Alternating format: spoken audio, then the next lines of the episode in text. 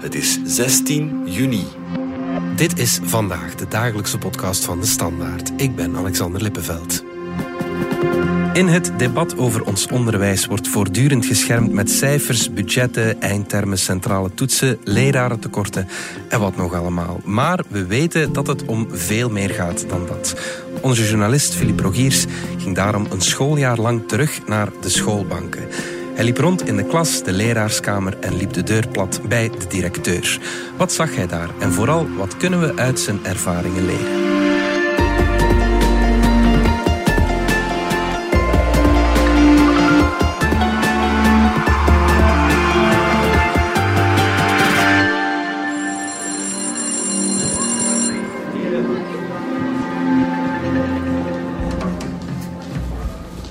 Filip Rogiers, reporter voor ons Weekblad. Je hebt een jaar lang op de schoolbanken gezeten in Koekelberg, in het Atheneum UNESCO daar. Ja. We hebben je niet alleen uitgenodigd, ook de directeur van de school is erbij, Hallo. Pieter Buggenhout. Welkom. Voor we jou vragen of eh, Filip zich gedragen heeft. Filip, eh, wat ging je een jaar lang doen op een school? Wat ging eens. ik daar doen? Eh, wel, wat ik eigenlijk meestal doe eh, als ik reportages maak, opzoeken van de complexe werkelijkheid. Mhm. Eh, dat is iets wat mij altijd als journalist geboeid heeft. We weten dat allemaal rationeel, dat niks zwart-wit is, dat er veel grijstinten zijn. Alhoewel, grijstint. Ik spreek niet graag over grijstinten. En zeker niet als het over onderwijs gaat. Ik zou het liever hebben over kleurtinten. Mhm, Ja. En die reeks heette ook niet voor niks scènes uit een schoolleven. Ja. Dus niet scènes uit het, Het, schoolleven. ja. Het heeft niet die pretentie, eh, ik ben geen eh, wetenschapper. Nee, Eh. Maar ik wou inderdaad, zeg maar, het leven, het schoolleven gelijk het is, wou ik proberen om in de krant in kleine stukjes, Ja. buiten alle grote debatten over de dalende, al dan niet dalende kwaliteit van het onderwijs enzovoort, om dat te laten zien. Ja. Het dagelijkse werk van leerkrachten, het dagelijkse vallen en opstaan van leerlingen. Ja, ja, ja, dat dat ik. ik laten zien. Ja, ja. Daarom heb ik het gedaan. Pieter Buggenhout. Hoe was het voor u om een journalist een jaar lang op school rond te lopen hebben? Nooit spijt gehad? spijt niet. Af en toe, en ik denk dat ik daar ook eerlijk in geweest ben, af en toe heb ik wel eens tegen hem gezegd van ja, dit had ik liever niet gelezen. Mhm. Geef eens een voorbeeld. Welk artikel was dat weer? Zal Eh, ik het u geven om u niet in verlegenheid ja, te brengen? ja. Over grensoverschrijdend gedrag, op school. Ja, ja. Ja. Onze collega Sophie leest een stukje voor uit dat stuk. Het gebeurde op de laatste dag voor de krokusvakantie. Er was een feestje van en voor de zesdejaars. De avond begon gezellig, maar de sfeer sloeg in geen tijd om. Klinken werden van de deuren gehaald, op vensterbanken werden haatboodschappen aan leerkrachten geschreven. Nog stiller en droeviger werd directeur Pieter Buggenhout van dat ene woord, kankerjood. Dat zal nog lang blijven nazinderen, zegt hij. Wat ook blijft zeuren, een intussen ex-leerling schreef op Google dat hij door een leerkracht racistisch werd behandeld. Ik zou een K-attest krijgen, werd mij gezegd. Met de K van keer terug naar uw land. Dat raakt mij wel, ook al weet ik dat die dingen gebeurd zijn. Hè, dat raakt mij wel ook hoe, hoe, hoe dat, dat dan beschreven wordt. En vooral omdat dat beschreven wordt vanuit het perspectief van leerlingen. Ik heb daar toch wel even over getwijfeld. Maar langs een andere kant ben ik eigenlijk heel blij, omdat het... eh, het is toch wel heel verrijkend. En ik krijg ook op de kritischere stukken die geschreven zijn in de chronieken, krijg ik vaak heel positieve feedback. En krijg ik heel vaak feedback van ouders, van buitenstaanders, als ze dan horen van dat, ik directeur ben van de KAK, hè, want eh, Ja. UNESCO, maar onze geuzennaam blijft de KAK. De kak, ja. Ehm, Koninklijk Atheneum, eh Koekelberg, Koekelberg, ja, ja, de kak, ja. Voor de, Ehm, dat, dat ze dan zeggen, ah, jij bent een directeur van UNESCO, ah, tof, en ik volg jullie avonturen enzovoort en zo verder. Ja. Dus dat is wel heel fijn dat je die, ook al als er kritische nood, eh, stukken komen van leerlingen, vind ik het ook wel heel fijn dat, je, dat die openheid, dat Ja. dat ook gewaardeerd wordt. kon je alles schrijven wat je wilde, Filip? Ik heb op geen enkel moment censuur ondervonden. Eh, eh, Pieter deed mij soms denken aan Jean-Luc Dehaene. Jean-Luc Dehaene zei ooit van... Als ik een journalist betrap in mijn keuken, krijgt hij mijn krik op zijn kop. Maar het is wel de job van de journalist om te proberen om binnen te geraken in, in mijn keuken. En Pieter zei inderdaad soms van... Ja, ik heb het niet graag gelezen, maar... eh, Ja. Het is juist. Ja. Dus dat vond ik zeer sportief. Dus ik heb nooit censuur ervaren. Eh, ik heb wel, ik ga het tussen aanhalingstekens zetten, zelfcensuur gedaan. Het is geen zelfcensuur. Ik bedoel gewoon evidente regels van privacy. Je bent met iets zeer privacygevoelig bezig. Tuurlijk, ja. Dus dat is ook een kwestie van vertrouwen opbouwen. Over het algemeen uh, werd er goed op gereageerd door leerkrachten. Ja, we luisteren even naar wat de leerkrachten vonden van jouw stukken. We hebben twee jonge kindjes en dan kijk ik echt elke zaterdag s ochtends in mijn bed al direct naar het artikel. Ja, wat gaat er nu verteld worden? Wie is het? En dan altijd, ja, dat is over die leerling, dat is over die leerkracht. Dat was eigenlijk wel heel leuk. Allemaal, ja hoor. Ja, ja. Ik was uh, elke maandag op die dag heel fan om uh, jouw mailtje te, te, te, kunnen lezen. Ja, het heeft, het heeft eigenlijk gewoon een beeld gegeven van hoe dat de school hier is. En dat is eigenlijk best oké. Het was soms hard inderdaad om te lezen, maar ik denk dat dat inderdaad de realiteit is. En, en is niet het moment van te verbloemen. Hè. Het moet gezegd worden en het was altijd oké. Voor mij is het ook heel belangrijk om te zien wat er hier op een dag gebeurt. Dat we ook met de realiteit worden geconfronteerd van hoe kunnen we nog op een andere manier aanpakken. Welke hulp kunnen we nog inroepen om nog meer ondersteuning aan de leerlingen te geven. Ik heb ook altijd heel goed voor ogen gehouden, dat is niet evident dat er iemand voortdurend in uw keuken zit. Mm Men zit daar in de leraarskamer, daar wordt over van alles gepraat. Uh, en je kunt daar niet een heel schooljaar met de rem op praten omdat er een journalist zit. Dus ik heb dat vertrouwen wel gekregen op den duur. Ja. Maar er waren wel degelijk leerkrachten die zeiden van niet alles moet in de krant en ik wil niet op deze... Want om eens terug te komen naar een stukje over grensoverschrijdend gedrag. Ik heb altijd geprobeerd om niet roze geur en maneschijn, maar wel om kritisch constructief te zijn. Uh -huh. Leerlingen, dat vond ik moeilijker. Ik ben Brit van 1F en ik heb een paar van de artikels heb ik gelezen en ik vond het vrij interessant. Ik denk dat het wel best interessant was om dat eens van binnenuit te bekijken voor de mensen die niet meer op de schoolbanken zitten. Ah, dat is wel leuk. Dan zat hij in de klas tijdens Nederlands, dat is wel heel opmerkend. Ja. Ik dacht dat dat een uh, auteur was van een boek of zo, maar dat is niet het geval, dat is gewoon een journalist. Ja. Dat is juist, je dacht dat ik Bart Moejaert was. Dat was... Ja, dat dacht ik ook, ja. Ik vond dat wel tof om eens uh, te praten met een journalist en om mijn mening te zeggen over school. Sommige dingen die ik niet wist over leerkrachten kwamen dan te weten. En dat vond ik ook wel heel leuk. Ja, het is eigenlijk een kritische blik op het schoolleven eigenlijk. En dan wordt ook wel reëel weergegeven. Terwijl als een leerkracht gewoon een artikel zal schrijven... gaat het misschien iets minder objectief zijn dan als een journalist dat zou doen. Het heeft u geen in de goed gegeven om journalistiek te gaan studeren, begrijp ik? Nee, het heeft me aanmoedigd. Kijk tof. Ik wil er heel erg bedankt voor dit jaar. Daar heb ik me heel vaak over, moet ik zeggen jongerenonderzoek is ook een van de moeilijkste onderzoeken. En waarom? Omdat je daar met heel veel bias zit. Mm-hmm. Jongeren geven heel vaak sociaal wenselijke antwoorden. Ja. En ik heb altijd al willen merken, als ook nu... Ik was voor de meeste leerlingen was ik een volwassene naast de andere volwassenen die zal zien. Ja. Hun leerkrachten, hun ouders enzovoort. Dus het duurt een tijd voordat je over die drempel heen geraakt. Ja. En ik heb uh, en cours de route, met name na de kerstvakantie, heb ik heel bewust wat bijgestuurd. Omdat ik signalen begon te krijgen van leerlingen van je stelt het wel allemaal heel positief voor. En we ja. ook eens met andere leerkrachten dan de modelleerkrachten praten. Ja. En met andere leerlingen dan de modelleerlingen. Zo is het een eerlijk portret van, van de school geworden. Ik vind van wel. Ja? Ik vind van wel. En ik vind het, ik vind het ook heel belangrijk. Ik, ik sta met mijn beide voeten op de grond, of ik probeer dat toch te doen. Ook in mijn job. En ik denk, het feit dat we kunnen lachen met onze miserie, dat zorgt er ook voor dat je dingen kan relativeren. Mm. Dat je ook de bluts met de buil neemt. En wat ik vooral heel tof vind, is als, ik zo, als je zo van vakantie tot vakantie, en je kan ze dan zo allemaal eens na elkaar lezen. Ja dat is wel heel fijn, omdat je dan echt zo... Je ziet daar ook een evolutie in. Het schooljaar dat, dat vordert, ja komt mooi terug in die schoolkronieken. Hoe, hoe, bedoel je? Maak dat eens concreet. Ja, de nervositeit bij leerlingen, de stress die er is, de, een onderzoekende school die loopt hè, en, en, die dan eigenlijk tot zijn culminatiepunt komt. Dat je daarmee iets bereikt, dat leerlingen voelen van oh, we hebben daar toch iets mooi mee gedaan, dat, dat leerkrachten dat ook vinden.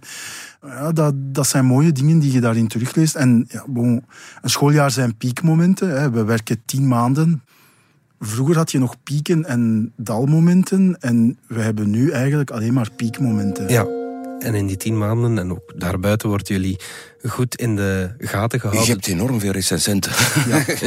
van uw onderwijs. Iedereen is onderwijsexpert, ja, zo gaat het cliché. Ja, ja, ja pak 700 leerlingen, maar al twee ouders voogden. Uh, en dan daarbuiten heb je de pedagogen en de Dirk van Dammels, de Wouter Duiks, de Pedro de Bruikers er zijn enorm veel meningen over onderwijs. Vroeger, vroeger, vroeger Vroeger was zeker niet alles beter. Maar er was dan een bepaald debat over onderwijs in de media. En dan schreven wij zelf zo eens een lezersbrief of een of ander. Maar nu is dat dus permanent. Ja. eh, dus door sociale media. En de debatten vliegen nu om door. Ik denk wel dat, wij, dat onze sector meer bevraagd wordt dan vroeger. Toen ik 20 jaar geleden, 18 jaar geleden startte, dan was onderwijs eigenlijk, wist je op voorhand, mijn schooljaar is zo ingedeeld, dan hebben ze examens, dan hebben ze rapport enzovoort en zo verder. En dat is allemaal veel flexibeler geworden, ook omdat ouders dat vragen, omdat leerlingen dat ook vragen. En het feit dat je constant die veranderingen hebt, terwijl dat je leerlingen langs een andere kant om structuur smeken. En die twee rijmen zorgt ervoor dat een druk vrij hoog is. Maar is dat alleen in het onderwijs? Ik zie dat overal rondom mij. maakt er het vak van leerkracht en schooldirecteur wel niet makkelijker op natuurlijk. Nee. Omdat je met veel meer... Er is veel minder uniformiteit ook. De rugzakjes zijn zwaar. Ja. eh, Heel verschillend ook. Eh, De gezinssituaties, de arbeidsvormen en zo. Dat is allemaal en plein evolution. Dat vond ik heel leerrijk ook. Er was een bepaalde klas dit schooljaar, waar dat heel vaak terugkwam. Waar dat er problemen waren, disciplineproblemen en dergelijke meer. Verschillende klassen. Maar er was één klas in het bijzonder waarvoor dat er ook extern. eh, Je noemt ze klas X, hè, Klas je X stuk, noem ik ze in mijn stuk. Ja. Ja, ja. Klas X heeft niet de beste naam op school. Het is een klas vol bolleboze en sterke karakters. En dat geeft een bijzondere, soms toxische chemie. Onze klas is te slim voor de school, heeft een van de leerlingen mij eerder toevertrouwd. Zelfs als we de boel op stel te zetten, slagen we nog voor onze toetsen. Dat waren een stuk voor stuk leerlingen, denk ik, die vlotjes over de zes heen gegaan zijn. Maar als ze samen zaten, gaf dat een dynamiek die niet zo gezond was. Ja. Daarvoor is er externe bemiddeling ingeroepen, die ook op een bepaald moment ten einde liep. En wat bleek daaruit? Wat vroegen die leerlingen? Geef ons structuur. Neem ons ernstig. Respect. En ik heb toen eens aan een van die leerlingen van die klas X gevraagd van hoe dat die dat zelf zagen. Wa- Waar lag volgens hen de oorzaak? En toen werd er mij gezegd van, onder andere, en dat is een factor die heel belangrijk geweest is, hè, je komt uit coronajaren, corona, dat veel van die bollebozen dus ook zagen, dat ze tijdens corona, als ze thuis aan het werken waren, dan ze zelfstandig konden werken en dan ze vaak verder sprongen dan als ze in de klas hadden gezeten. Ja. Vonden zij, hè, het is hun interpretatie. hè. En dat vloekte, dat botste, als die terug plots na twee jaar of zo, dus heel onregelmatig, of afstandsonderwijs, eh, terug moesten keren naar school, terug in die vaste structuur. Ja. En dat wrong. Ja. Maar er, is, er zitten veel paradoxen in. Hè? Want Ja. hun vraag was ook naar geef ons structuur, neem ons ernstig, respect. Ja, ja, ja, want Gen Z wordt ook ja, een van de meer rebelse generaties die terug op straat komen. Hè? Maar ik heb Ja? geen probleem met rebellen en Mhm. rebellie. Waar dat ik wel moeite mee heb, is een n'importe quoi. Mhm. En, en dat merk ik dan soms bij die leerlingen, dat ze gewoon de hakken in het zand zetten, omdat zij een bepaald beeld hebben. En daar moet die leerkracht dan maar aan voldoen. Want ja meneer, u wordt ervoor betaald om les te geven. Hè? Maar als je dan les probeert te geven, ja, dan luisteren ze niet. Want eh, het is toch wel saai zo 50 minuten naar iemand moeten luisteren. Ja. En dan denk ik ook van, mannen, het is een beetje geven en nemen. En dat heb ik in die klas, heb ik daar heel veel moeite mee gehad. Ik heb een paar van die mannen en vrouwen ook aan het werk gezien. In, eh, de school doet zo mee aan, eh, dat heet Model European Parliament, MAP. Waarbij dat er dus eh, de werking van, dat is gedurende de ganse week, de werking van het Europees Parlement en Europese commissies wordt Gesimuleerd gesimuleerd Ja, is het ja. woord. En ik ben dan naar een aantal van die tussen commissievergaderingen gegaan, waar dat er leerlingen van die klas zaten. En dat waren die commissievergaderingen, er is geen leerkracht. Die leerlingen zitten onder elkaar bezig. Dat is bloedernstig. Ja. Gestructureerd tot en met. Ja. Dus het is ook soms een kwestie van, ja, ook daar weer eh, respect en, en het genomen worden. En interesse ook, hè. Ja, Want dat begon dan ook vaak, ja, we doen daaraan mee, want we hebben dan een week geen les. Zo begon dat. Maar tegen het einde van die week is iedereen daar zo eh, enthousiast en in mee. En dat was echt iets waar dat ze zich in investeerden. Onze collega Sophie leest een stukje voor uit dat stuk. Een gelijk loon voor mannen en vrouwen, zeggen de Poolse vierdejaars Marin en Julien. Waarom? Op de werf werken mannen nu eenmaal sneller door hun fysiek, dus is het logisch dat ze beter betaald worden. Ze krijgen er progressieve Zweden mee op de kast.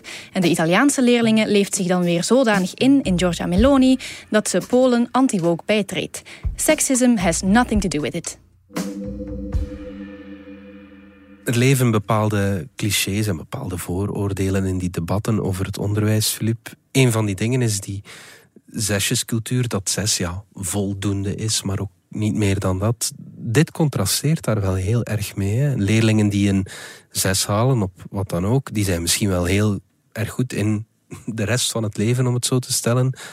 Wat merk je daarvan? Hoe beleef je dat op die school? Er is veel meer dan lezen en rekenen. Mhm. Ik bedoel, als je 40 jaar of 30 jaar geleden mat hoe goed iemand was in lezen en rekenen, Mhm. dan had je denk ik een vrij goed zicht van en kon de algemene stellingen doen over de kwaliteit van het onderwijs. Maar nu is er naast lezen en rekenen zoveel meer bijgekomen. Zoveel andere vaardigheden die nodig zijn. Psychosociale vaardigheden, sociale vaardigheden, eh, burgerschap en dergelijke meer. Je kunt volgens mij perfect eh, een, een zes hebben voor de kennisvakken, maar echt u onderscheiden in burgerschap en psychosociale vaardigheden. En trouwens, dat valt mij op, op de arbeidsmarkt vinden we dat zeer logisch, dat er minder en minder naar wat staat er nu precies op uw diploma wordt gekeken, Ja. maar wel wat is uw karakter, uw persoonlijkheid, hoe beheert jij of bemeestert jij uw kennis, maar dus inderdaad ook uw sociale vaardigheden en uw politieke vaardigheden zelfs.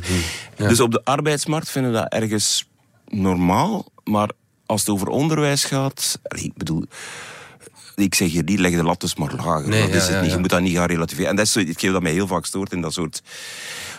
Dat is die discussies aan de buitenkant. Mhm. Ja, hè, de- dat de- gaat dan om die de onderwijs- pearls en de we hebben- PISA-onderzoek. Ja, exact. Ja, ja. Er worden altijd heel grote conclusies uitgetrokken, vaak dramatische conclusies. Eh, maar, eh enfin, zwart, dat is mijn gevoel. Zes is niet, niet goed. Maar ik heb er deze, toevallig dit weekend nog met mijn 14-jarige zoon een eh, gesprek over gehad. Die was hier op de redactie trouwens. En hij had net examen Grieks gedaan. En ik stelde hem voor aan onze sympathieke hoofdredacteur Karel Verhoeven.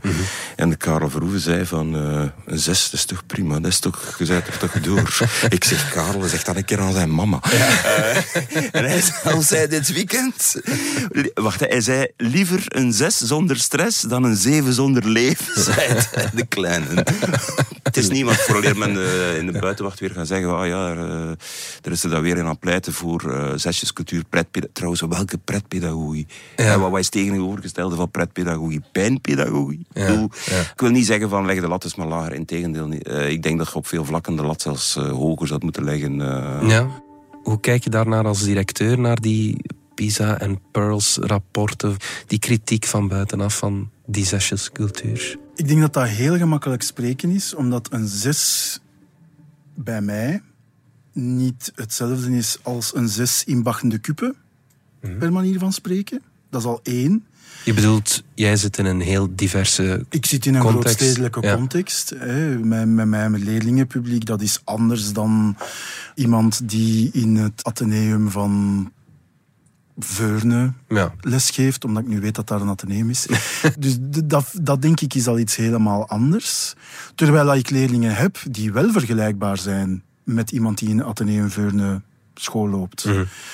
Maar ook leerling 1 en leerling A en leerling B in de klas, die kun je ook niet met elkaar vergelijken. En waar dat je tegen de ene leerling B kunt zeggen van, makker, je hebt echt goed gewerkt voor die zes proficiat. Dat is goed gedaan. Ga het tegen die een andere zeggen van, je kunt beter met die zes. Jij kunt beter dan die zes. En is dat een ene tekort doen? Dat denk ik niet. Hè? Want je, je geeft die een proficiat, je geeft die een schouderklopje en je zegt van, je hebt daar keihard voor gewerkt, goed gedaan man. En aan die een andere geef je eigenlijk aan van, ik persoonlijk als jouw leerkracht, ik verwacht meer van jou. Ik denk dat jij meer kan ook. En dus die zesjescultuur, dat is gemakkelijk om dat, om dat over één kam te scheren. Maar ook als wij delibereren, we, gaan nu, we zitten in de laatste spurt, de leerlingen hebben nu examen, of binnenkort hebben ze examen in het eerste jaar, en dan gaan wij delibereren. elke leerling wordt daar apart besproken. Daar wordt geen mediaan besproken, daar wordt geen, geen gemiddelde besproken, enzovoort en zo verder. Dus dat, dat gaat niet over zesjes, dat gaat over de cijfers van leerling, Ja. leerling A en leerling B. En vind ik een PISA belangrijk? Ja. Ja, ik vind dat een belangrijke. Vind ik, een, vind ik die, die testen, is dat een teken aan de wand? Absoluut, dat is een teken aan de wand. Merken wij dat ook bij leerlingen die binnenkomen? Wij merken dat ook. Ja, dat, dat, dat- daar, zijn, eh, daar, daar zijn tendensen die, wij, die ik ook inderdaad kan beamen als ik kijk naar mijn instroom van leerlingen. Zag je bepaalde clichés bevestigd, Filip? Of bepaalde debatten die leven? Of... Je hebt het hart van het, onder, van het lesgeven. En daarvan heb ik eigenlijk alleen maar positieve dingen gehoord. Pas op, ik corrigeer mij. Heel veel frustratie. Over lastige klas, lastige dit. Maar de kern van de zaak is, er gaat, en daarom houden leerkrachten het ook zo vaak uit in het onderwijs, werd mij verteld. Dat, dit is iets heel vreemds. Onderwijs is een massagebeuren, hè, wat we net al zeiden, er zijn zoveel recensenten. Maar tegelijkertijd is dat iets heel intiems. En dat is iets nieuws wat ik daar geleerd heb. Het is te zeggen, als jij de deur achter je dir- dichttrekt, dan ben jij het en uw klas. Dat is heel intiem. Je haalt het ook al aan, maar er is misschien ook wel het cliché van de lastige klas met de gefrustreerde leerkracht. Wat dat mij hier opvalt, dat was al naar het einde van het schooljaar toe, is de totale afwezigheid van eh, cynisme. Ik heb heel veel frustratie gezien ook. Heel veel frustratie. Maar frustratie is, is eigenlijk een bijproduct van engagement. Je kunt niet gefrustreerd geraakt als je cynisch bent. Het is pijnlijk ook om te zien, maar ook wel heel mooi. Ik heb leerkrachten gezien die echt bijna gekwetst waren soms, omdat ze een vertrouwen of een geloof gesteld hadden in iemand, in een leerling. Waarbij dat ze eraan getrokken hebben en gedaan om die vooruit te helpen. En die dan, wiens verwachting dan geschaad werd of zo. En die konden echt ontgoocheld zijn en daar triest van zijn. Ja. Dus dat heb ik gezien. Ja. Daartegenover heb ik ook heel, heel allee, geweldige dingen gezien. Dus het omgekeerde van frustratie, van vallas. Dat heb ik heel vaak gehoord. Iemand die de leraarskamer binnenkwam en zei van... Ik heb nu in dit lesuur... Die zei ineens dit tegen mij. Ik zeg, Daarvoor doen we het. Ja. Dat heb ik zo vaak gehoord. Ja. Je had in je slotessay over dit afgelopen jaar een eh, bijzonder voorstel, Filip, om school later te laten beginnen. Eh, ik zou niet durven zeggen dat dat een voorstel is, maar ik kan mij er wel iets bij, bij voorstellen. Ja. Het is zo dat er... allee, Je hebt een house aan vrije tijdsbesteding en alles moet zin en nut hebben en moet vormend zijn. En dus na school moet je nog eh, naar uw voetbal, naar uw basket, naar uw dansles, naar- noem op, enzovoort. Dus de prikkels, het het is goed, hè? pas op, hè? ik wil daar niet over klagen. Je hebt meer stress, Ja. maar de andere kant van meer stress is ook meer waarde. Dus Ja, je, hebt ja. het, dat- je maakt veel rijker enzovoort. enzovoort.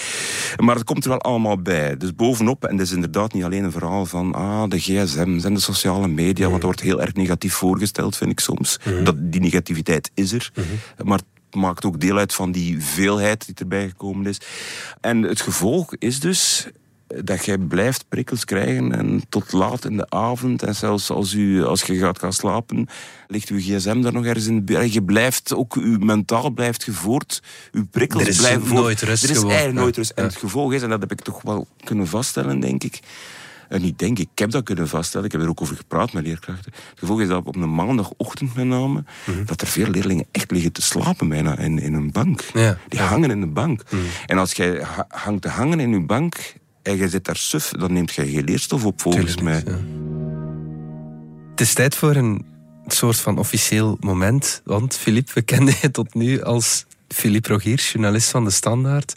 Binnenkort is het meneer Rogiers, de die van Engels En Nederland. en Nederlands. Je gaat lesgeven. Ja. Ja. De een zegt dat moedig is, die beslissing na 30 jaar journalistiek. De ander zegt dat ik zot ben. Ik denk dat het een beetje van de twee is. Ja. Ja, ik ga inderdaad... eh, Een moedige 30 zot, ja, zo kennen we hier wel. Ja, wel ja, ja. Ik heb dit- vak heel graag gedaan. Ik doe het nog altijd heel graag. Mhm. Ik vond mijn naam een boerjaar. Ik heb me keigoed geamuseerd. Dus ja, ik, ik, ik zit hier met wat zenuwen ook. Ik word eh, op mijn 57ste, en dat meen ik echt, stagiair. Ik ben heel benieuwd om heel veel dingen, nieuwe dingen nog te leren. Wat heeft Ah. jou overtuigd om... Jawel, ik, mijn leeftijd in de journalistiek.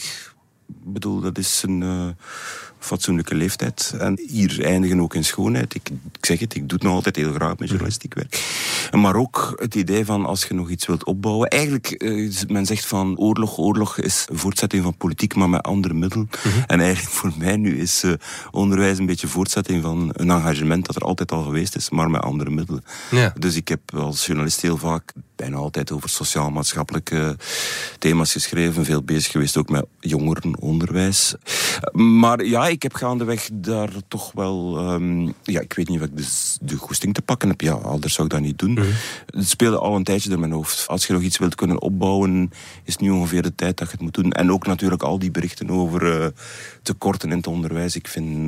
Enfin, ja. ik heb er zijn drie pijlers die ik, waarvan ik vind van die, die zo cruciaal zijn voor, naast uw economie natuurlijk, hè, uh -huh. voor de kwaliteit van uw samenleving. Dat is uh, goede, onafhankelijke, vrije media, journalistiek, dat uh -huh. heb ik gehad. Heel goede gezondheidszorg. -huh. Maar ik deug niet voor verpleegkunde, ik kan niet tegen bloed. En onderwijs, ik denk dat ik daar iets kan mee doen. Ja. Ik ben van plan om mijn eerste les Engels aan de derde te beginnen met Ulysses van James Joyce. Dat is, ja. Meteen de eerste beginnersfout waarschijnlijk. De grootste klepper die grapje, je kan bespreken. Nee, nee, nee, dat is een grapje. ik hoop het. Uh, ja, dus uh, ja. Wat denk je op 1 september? Een nieuwe, nieuwe leraar in het korps. Komt het goed? Hij gaat dat heel goed doen, denk ik. Uh, anders zou ik hem niet aangenomen hebben ook. Hè. Dat is waar, ja. Uh, als ik dat mag zeggen, dat ik u aangenomen heb. ik denk als leerkracht, ik denk wat dan een hele belangrijke is voor goede leerkracht te zijn, is die betrokkenheid tonen naar uw leerlingen toe en ook naar je vak toe. Die vakkennis is een hele belangrijke. Met humor in het leven staan en kunnen relativeren. Ik denk dat dat heel belangrijk is. En vooral authentiek zijn leerlingen voelen dat. En dat wil niet zeggen dat je over jou moet laten lopen of weet ik veel wat, maar authentiek zijn. Ook op een bepaald moment zeggen van hier is mijn grens bereikt, dit gaat niet. Even, nu gaan jullie allemaal een stap achteruit op een rustige manier en we herbeginnen. En ik denk dat dat een heel belangrijke is. En ik denk dat dat zaken zijn die Kim Philip het afgelopen jaar heb herkend. En absoluut, ik kijk er naar uit. Goed, oké. Meneer de directeur, meneer Rogiers, dank jullie wel. dank u. Dit was vandaag de dagelijkse podcast van De Standaard. Bedankt voor het luisteren. Volg ons op Spotify, Apple Podcast of eender welk ander podcastplatform. In onze gratis app DS Podcast kan je niet alleen ons werk beluisteren, maar ook de beste podcasttips terugvinden. Alle credits van de podcast die je net hoorde vind je op standaard.be-podcast. Reageren kan via podcast.standaard.be.